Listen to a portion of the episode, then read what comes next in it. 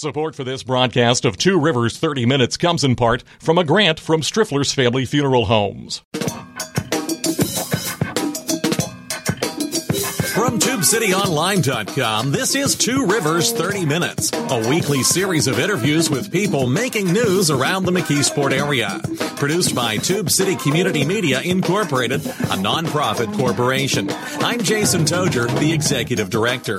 On this show, we talk one-on-one with elected officials, community leaders, and others who are trying to make a difference in the Montauk area. And we also take your questions and comments on Facebook and Twitter at Tube City Online. Last week we talked with Emily O'Connolly, the new editor-in-chief at the Valley Mirror in Munhall, about what she's learning about running a local community weekly newspaper. Uh, Dave Copeland has many years of experience in journalism, including here at the Pittsburgh area, uh, at the uh, former Pittsburgh Tribune Review. He is now managing editor uh, for Patch dot com websites in Massachusetts, Rhode Island, and New Hampshire. And he's been writing about some of the problems that are facing community journalism in a series of articles that you can get on Medium dot com. And uh, Dave joins us, I believe you said, from a cigar store uh, in, in, in the Boston area. Good morning, uh, Dave. Good morning. How are you? It's nice to be back in Pittsburgh, so to speak. Yes, and you still have some connections back in the Pittsburgh area. Your wife's family is from the Pittsburgh area, correct? Yeah, I had to move all. I had to move home to Boston to meet a nice girl from Pittsburgh. Well, w- welcome, uh, and, and thank you for taking some time to talk with us. You, you've been writing a, a series of articles for Medium dot com. Uh, the, the, the first one uh, was called Who Will Cover America's Cultural Civil War? And you have since posted uh, three more uh, updates, and they're all about local community journalism. This will not come as a surprise probably to a lot of people in the Pittsburgh area, but uh, community journalism right now is struggling, is it not? Yeah, and it has been for quite some time. Um, I mean, I think Pittsburgh's a great example. You had two robust metro daily papers and a lot of weekly and community papers in the surrounding region. And um, if the ones that are still there are probably a far cry from what they were ten, fifteen, twenty years ago. Um, and that's happening over the country to the extent that we're seeing some places that just don't have a local newspaper and they don't have anybody paying attention to government anymore.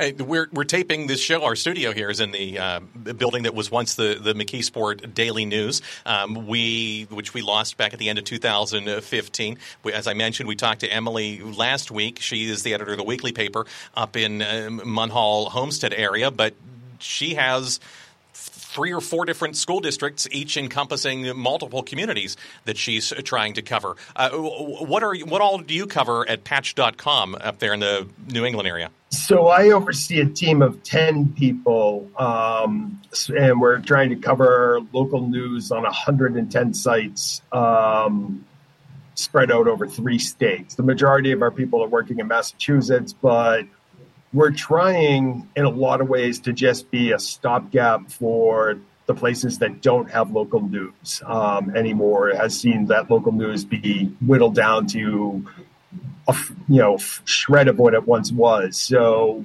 we're spread as thin as everybody else in this business, but we are, you know, we, the overall company has twelve hundred sites across the U S, and we're in a mode where we're trying to grow. We're trying to get to a point where we can add enough people to have the kind of coverage that people my, you know, our age, um, kind of middle age and up, are probably more familiar with. Uh, we're talking with Dave Copeland. He is a former writer for the Pittsburgh Tribune Review. He is also – are you still teaching journalism as well? No, I had to give that up. It was just too busy with the journalism job, so I – and COVID kind of made teaching less than fun. So um, I'm taking a break, and it might actually be a permanent break from teaching, but – yeah, it was fifteen years of my life, too, part-time. He's managing editor for Patch dot com, uh, overseeing local news coverage in Massachusetts, Rhode Island, and New Hampshire. And you can find uh, his recent series of articles about local journalism and some of the crises that are facing it uh, at Medium dot com. In, in one of your essays that I think was posted uh, about two weeks ago, you, you talk about growing up uh, – and this is, was a familiar story to me, and, and reading the Boston Globe that arrived at your house uh, in, in the Boston suburbs every morning, and, and sort of learning to read and learning about how newspapers worked by reading the, the funny pages in the sports section. And I think that's probably uh, familiar to a lot of, of people our age. But you also talk uh, about not just the Boston Globe. You talk about the Melrose Free Press. Tell us what the Melrose Free Press was. Melrose, Melrose Free Press was my town newspaper. It's the paper I grew up with. It came out on Thursdays, um, and it had all the little things that you expect from in a community newspaper. It was, um, you know, the police blotter and whatever the Board of Aldermen had done that week, um, you know, prom pictures, obituaries, wedding notices, all the things that, you know, you kind of go through and see who you knew about. You'd find out about upcoming events. Um, and just, you know, if you heard sirens on Tuesday, you knew you'd find out what those sirens were for when you read the paper on Thursday. And, and the high school sports and Little League and, and youth soccer. I, I think you said that um, anything that was worth happening uh, in the town of Melrose, Massachusetts, uh, showed up in the Melrose Free Press that week. And I think a lot of people are familiar with that, and a lot of people are missing that. Um, well, that was just that you're, you know, you're jumping days, ahead. What, what what happened in twenty twenty-one to the to the Melrose Free Press? Um. You know, like a lot of papers up here, it went in just, you know, my lifetime, they went from being independently owned to regionally owned by owned by regional corporations to national corporations. And they were acquired by Gannett. And just very abruptly um, in twenty twenty-one, they sent out a memo, said that they were no longer going to be publishing a print edition. And they still say that they maintain an online presence. Um, but if you look at it, it's just stories from other towns. There's really nothing that makes it feel like it's a Melrose news website. We're talking with Dave Copeland. He is a managing editor for Patch dot com, overseeing one hundred ten sites in Massachusetts, Rhode Island, and New Hampshire. Uh, he is writing a series of articles right now for Medium dot com about community journalism and his concerns uh, that, that what's f- sort of falling through the cracks. It, let me play devil's advocate with you. Uh, there are probably people hearing this, and, and they remember when the McKeesport Daily News or the Gannett Uh, Spirit or the Gannett News Dispatch or um, the Claret and Progress or the Homestead Messenger. I'm mes- mentioning all these papers that have gone out of business just in my lifetime uh, in, in the Pittsburgh area and in Armonde Valley area, the Braddock Free Press. Um, th- and they're hearing that, well, you know, uh, prom announcements and wedding announcements. And I, I can get those for free from Facebook. I, I can get those. I can see those on people's Instagram. What, what difference does it make if I don't get a prom announcement or I don't get the, the local Little League scores? Why, why should I care? Well, I mean, there's two things. I mean, there's been a lot of research in the past few years that that when the local newspaper dies, um, we have all these immediate, almost immediately followed by Um, all sorts of things that should concern people who have, you know, chosen a community to live in. And the biggest ones are lack of civic participation. You see voting rates go down, and they're already pretty low in a lot of local elections yeah, yeah. around here, and I'm assuming there in most of the country. And um, the cost of government goes up. Um, there's no one watching, um, you know, what government is doing, and there's no one in government worried about what they're doing, so splurge a little where they wouldn't have in the past, and borrowing costs for in the municipal bond market go up. So there's real there's a real tangible cost um, whenever one of these papers closes or one of, the, one of these papers um, just keeps chugging along as a shell of what it was. You really do need somebody that is trying to be nonpartisan, trying to be independent, and trying to be diligent and paying attention to all the things that a local government does. Um, and, you know, I always try and make the argument that local government is the government that has the greatest impact on your day-to-day life. Everything from um, how your kids get to school, what they learn in school, um, the roads that get paved, um, the police services that you get, the elder services, the housing services. I mean, they're the ones that, even if it's federal money, they're the ones that are typically passing it out and overseeing how it's spent. So, um, you know, and then the other the other side of it is I just feel like there's less, you know, the when you look at the way people get find out about stuff that's happening in hometowns now, it's usually more and more it's on social media, right? Yep, there's right. Um, or, you know, so it's not necessarily the, you know, the mantra of newspapers, and people will say that we don't do this, or newspapers don't do this, or independent news outlets don't do this. But there is this idea that, you know, most journalists I know have tried to make work through their careers by presenting the facts in a way that allows the readers to form their own opinion, not present their opinion based on the facts that support opinion. That's a good place for us to pause. When we come back, I want to talk to you a little bit about journalism training, since you have taught journalism students, and also talk about uh, a, a, a little bit of a sticky subject for the news industry, and that is rates of pay and why that is a, a barrier uh, for, for a lot of people who would consider a, a career in journalism, okay? Right. We'll be back in thirty seconds. Support for this broadcast comes from Striffler's Family Funeral Homes. Since eighteen sixty-six, Striffler's has provided compassionate professional memorial services for families in White Oak, McKeesport, Dravosburg, Portview, and the surrounding areas. Striffler's offers comprehensive pre-planning services and aftercare. And through its affiliated company Design Monuments, Striffler's also provides permanent markers and memorials crafted in stone, bronze, and other high-quality materials. Learn more at strifflers dot com or call four one two, six seven eight, six one nine one. We're talking about uh, local journalism and, and how it's struggling, and uh, not exactly a, a big secret, because we've lost, uh, a, a, just as, as most of the country has, we've lost a bunch of our local newspapers uh, around here in the Pittsburgh area, among them the Pittsburgh Tribune Review and the uh, McKeesport Daily News, uh, which we're, we're, we're taping our show in a studio that, in the building that once was the, the McKeesport Daily News. Um, we, we talked about Well, we haven't really talked about it, uh, why these local newspapers ha- have gone out of business. It's, it doesn't seem to be for lack of readers. Is it for lack of advertisers? I, I mean, I think one of the things I'm trying to explore a little is the idea that, you know, the convenient scapegoat was always the internet, uh-huh. right? Um, and that, of course, is the big reason um, when you get down to it. If you look at it, the internet in a lot of ways has stripped kind of the main revenue sources, everything from Craigslist stealing classified ads to Google helping people better target ads, mm-hmm. um, to social media allowing people to do their own promotion. If you, you know, you could probably spend as much as what you used to spend on a display ad in a newspaper for a social media manager, you're going to have more targeted results. So I think that's part of it. Um, and that leads to, you know, a shrinking newsroom. Maybe some of the people that are coming in for lower salaries are not as skilled or as Um, dedicated to the position as people who were paid higher a generation ago.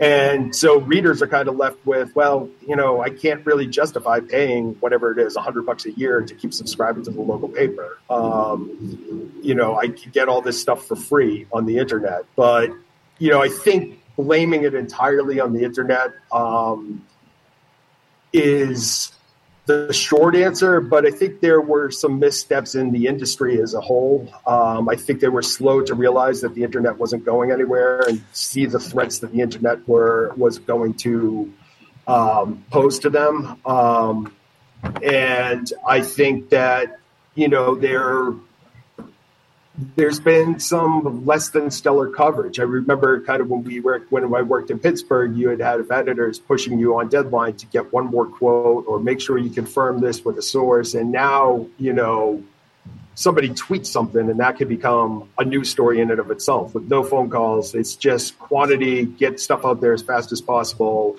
And, you know, for readers, um, they start to wonder what the value is when they're seeing something that's just not as good as it used to be. Let, let me ask you uh, about a, a, a sore point for me, but uh, it may or may not be for, for, for you, and that is the, the concept of citizen journalism, which is something that I started to hear about maybe ten or fifteen years ago, that, that, that the internet was going to give rise to bloggers and then people who post on social media who would volunteer to go cover their, their borough council, their township commissioners, their school board, and, and bring these stories. And we wouldn't need to pay journalists to, to go cover these meetings anymore, because the, the market would decide that these things were important and citizen journalists would, would rise up and do that. Did that actually happen anywhere? And, and what were the outcomes of it? You know, I think the people who undertook those efforts um, were very well-intentioned, but I think what they realized is that you do need somebody um, paying attention to this as their full-time job. And, you know, those, you really need professional journalists, for lack of a better term. Um, it's not to disparage those people, but if you work forty hours a week, um, how much energy are you going to have to break down a four-hour city council meeting on Monday night and a three-hour city uh, school committee meeting on Tuesday night, and then call the police department and get all those things covered? So I think to a certain degree, you know, it's worked here and there. I know one of the towns we cover, Salem, Massachusetts, the League of Women's Voters, they have somebody that um, goes to all the major city meetings, city council, school committee, and they somebody just posts notes, uh, you know, the notes that they took that night um, the next morning on Facebook. And things like that are helpful, but there's no real comprehensive net catching everything when that happens. Um, the ones that survive tend to be, they tend to focus on a little niche and not much more, um, because it's a lot of work. It's time, good journalism, it's time consuming, um, and it's complicated at times. You uh, we're talking with Dave Copeland. You can find his website at dave copeland dot com if you'd like to read the uh, articles he's been posting on Medium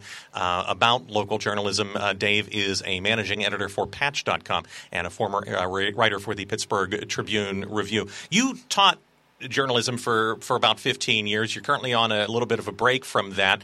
Um, how many of your students actually wanted to go into local news coverage? It changed actually over the fifteen years. I um, started in two thousand seven, and if I had an intro to journalism class um, in two thousand seven, I might have had, if I asked how many people were considered working in the field, I might have had five or six students raise their hands. Out of a class um, of how many? Out of, say, twenty to twenty-five students. Okay. Um, whereas, you know, if I go back to when I was in college, I graduated in ninety-six, um, you know, people probably wouldn't be taking an intro to journalism class if they weren't at least considering it. Right. Um, you know, by the time I finished there, I might, if I was lucky, have one student who was, you know, interested in it, and the rest were, well, it seemed better than all the other classes that were offered at this time. They um, needed a writing class. They needed a writing elective, you know, and that was it. It's exactly.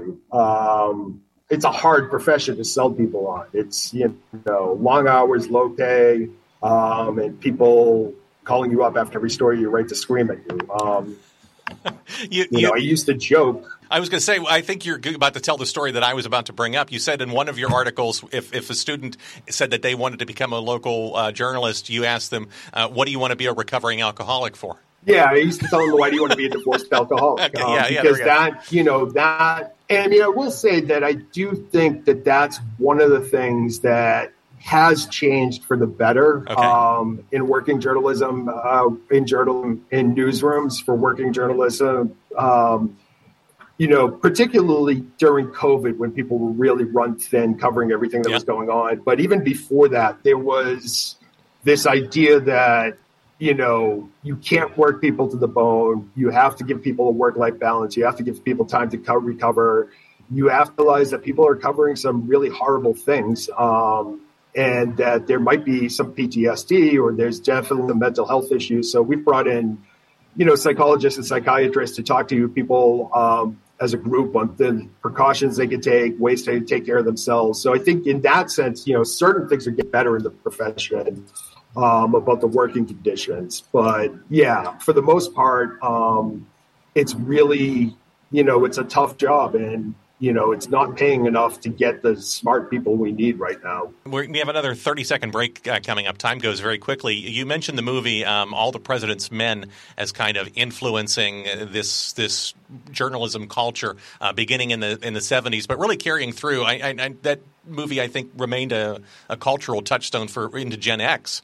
Um, and maybe The Paper uh, as well, which came out in the nineties with uh, Michael Keaton, sort of turned journalism into a calling rather than a job. And you say there were there were some real downsides to that, among them uh, requiring people to work for very low pay and, and then telling them basically what they should be grateful for it. Yeah, I mean, it's one. Of, it kind of touches on what we were talking about before, how, yes, the internet was the big problem, but there were some other problems within the profession that were kind of deep-rooted and predated the internet by long, like a long time. Um, mainly, you know, when you think about it, you know, if you look back, there was a flood of applications after that film came out because mm-hmm. it was Robert Redford, Dustin Hoffman at the peak of their careers. Yeah.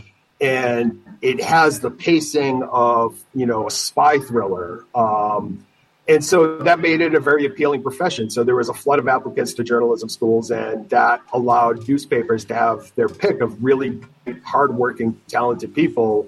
Um, you know, I can remember being told that, you know, after working a sixteen hour day and asking if I could have the next day off, you know, well, if you don't like the working conditions here, that's fine, because we'll get somebody fresh out of journalism school will work for half the money and work twice as hard. Um, so, you know, there was that kind of mentality. And I think that just drove a lot of people. Anybody that was, anybody my age that worked in journalism that has half a brain is long gone. They've moved on to public relations. They've moved on to radio. They've moved on to a number of different things because they're smart, hardworking people, but they also wanted to do things like have a family um, and have a work-life balance and be able to afford to live in the town that they wanted to live in. I, I resemble that you remark know, about jer- about half a brain. It's, it's why you and I are both talking, apparently, because between the two of us, we have one entire brain. But go ahead. I'm sorry.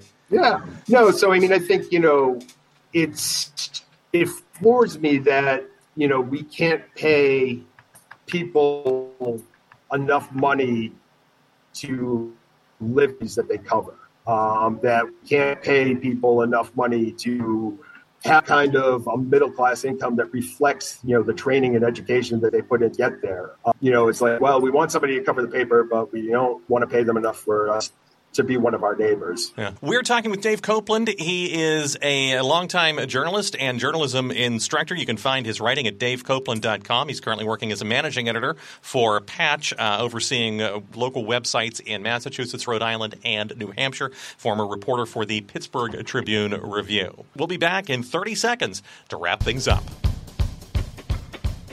You're listening to Two Rivers thirty minutes, a production of Tube City Community Media, Incorporated. If you've got an idea for someone who you'd like us to interview, or a question or comment, you can find us on Facebook and Twitter at Tube City Online. Welcome back for a final few with Dave Copeland. We're talking about local journalism. Last week we talked with the a new editor at the Valley Mirror in Munhall, Emily O'Connolly, about uh, her hopes and goals. What would be your advice to someone who is starting out as, a, as an editor of a community newspaper or thinking about going into journalism? What what are some some some health and safety tips, basically?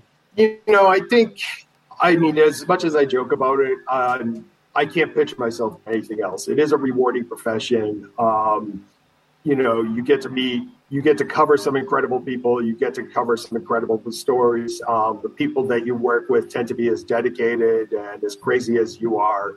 Um, I think it's just a matter of being realistic of what can be done, um, trying to do your best to get on to all the stories that need to be covered, but realizing that some of them are going to slip up by the wayside. What what are your feelings about some of the efforts that are being made? Uh, you, you you alluded to one that there's a there in, in your area. There is a new nonprofit newspaper uh, starting up. Tube City Community Media is a nonprofit. There there are sort of these nonprofit news websites popping up all over the, the country. What, what are your feelings about those at, at helping to plug the gaps? There's actually several in here. After Gannett cut a lot of papers last year, a lot of them popped up. One of the things, I mean, I think this is might be the best hope at this point because you get people in the community who are dedicated, concerned. A lot of them are coming from non-journalism backgrounds, um, and they realize the importance of it, so they're putting it together. Um, I do kind of see um, some problems with that model. In fact, I've sat in on a seminar for people that were trying to do this the other day, start a nonprofit news organization, and all of them um, came from affluent communities.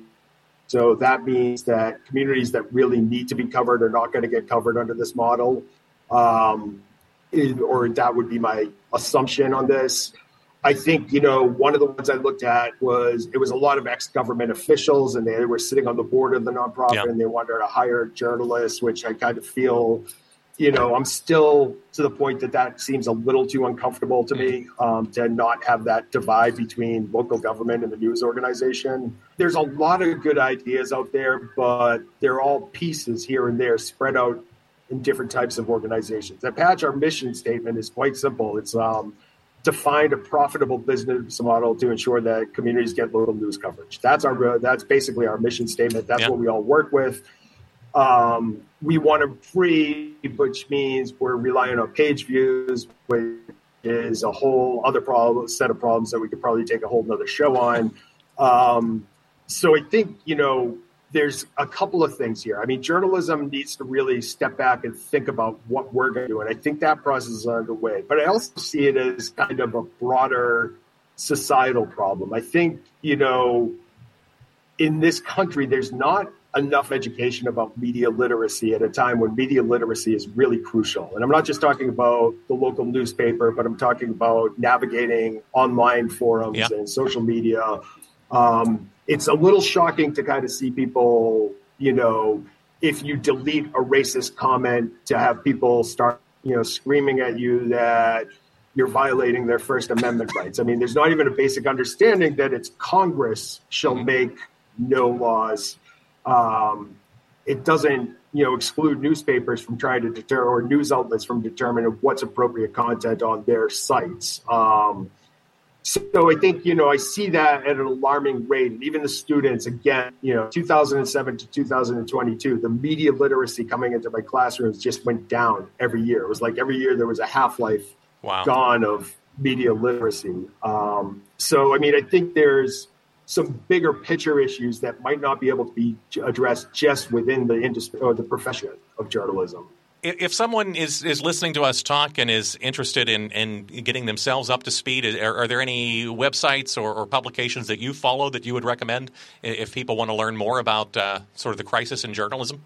You know, there was a book that came out um, two years ago called Ghosting the News, which I really think outlines this whole problem. It's mm-hmm. written by a journalist, and like myself and a lot of other journalists, we're really good at identifying the problem. We're not always great at coming up with the solution or advocating for the solution.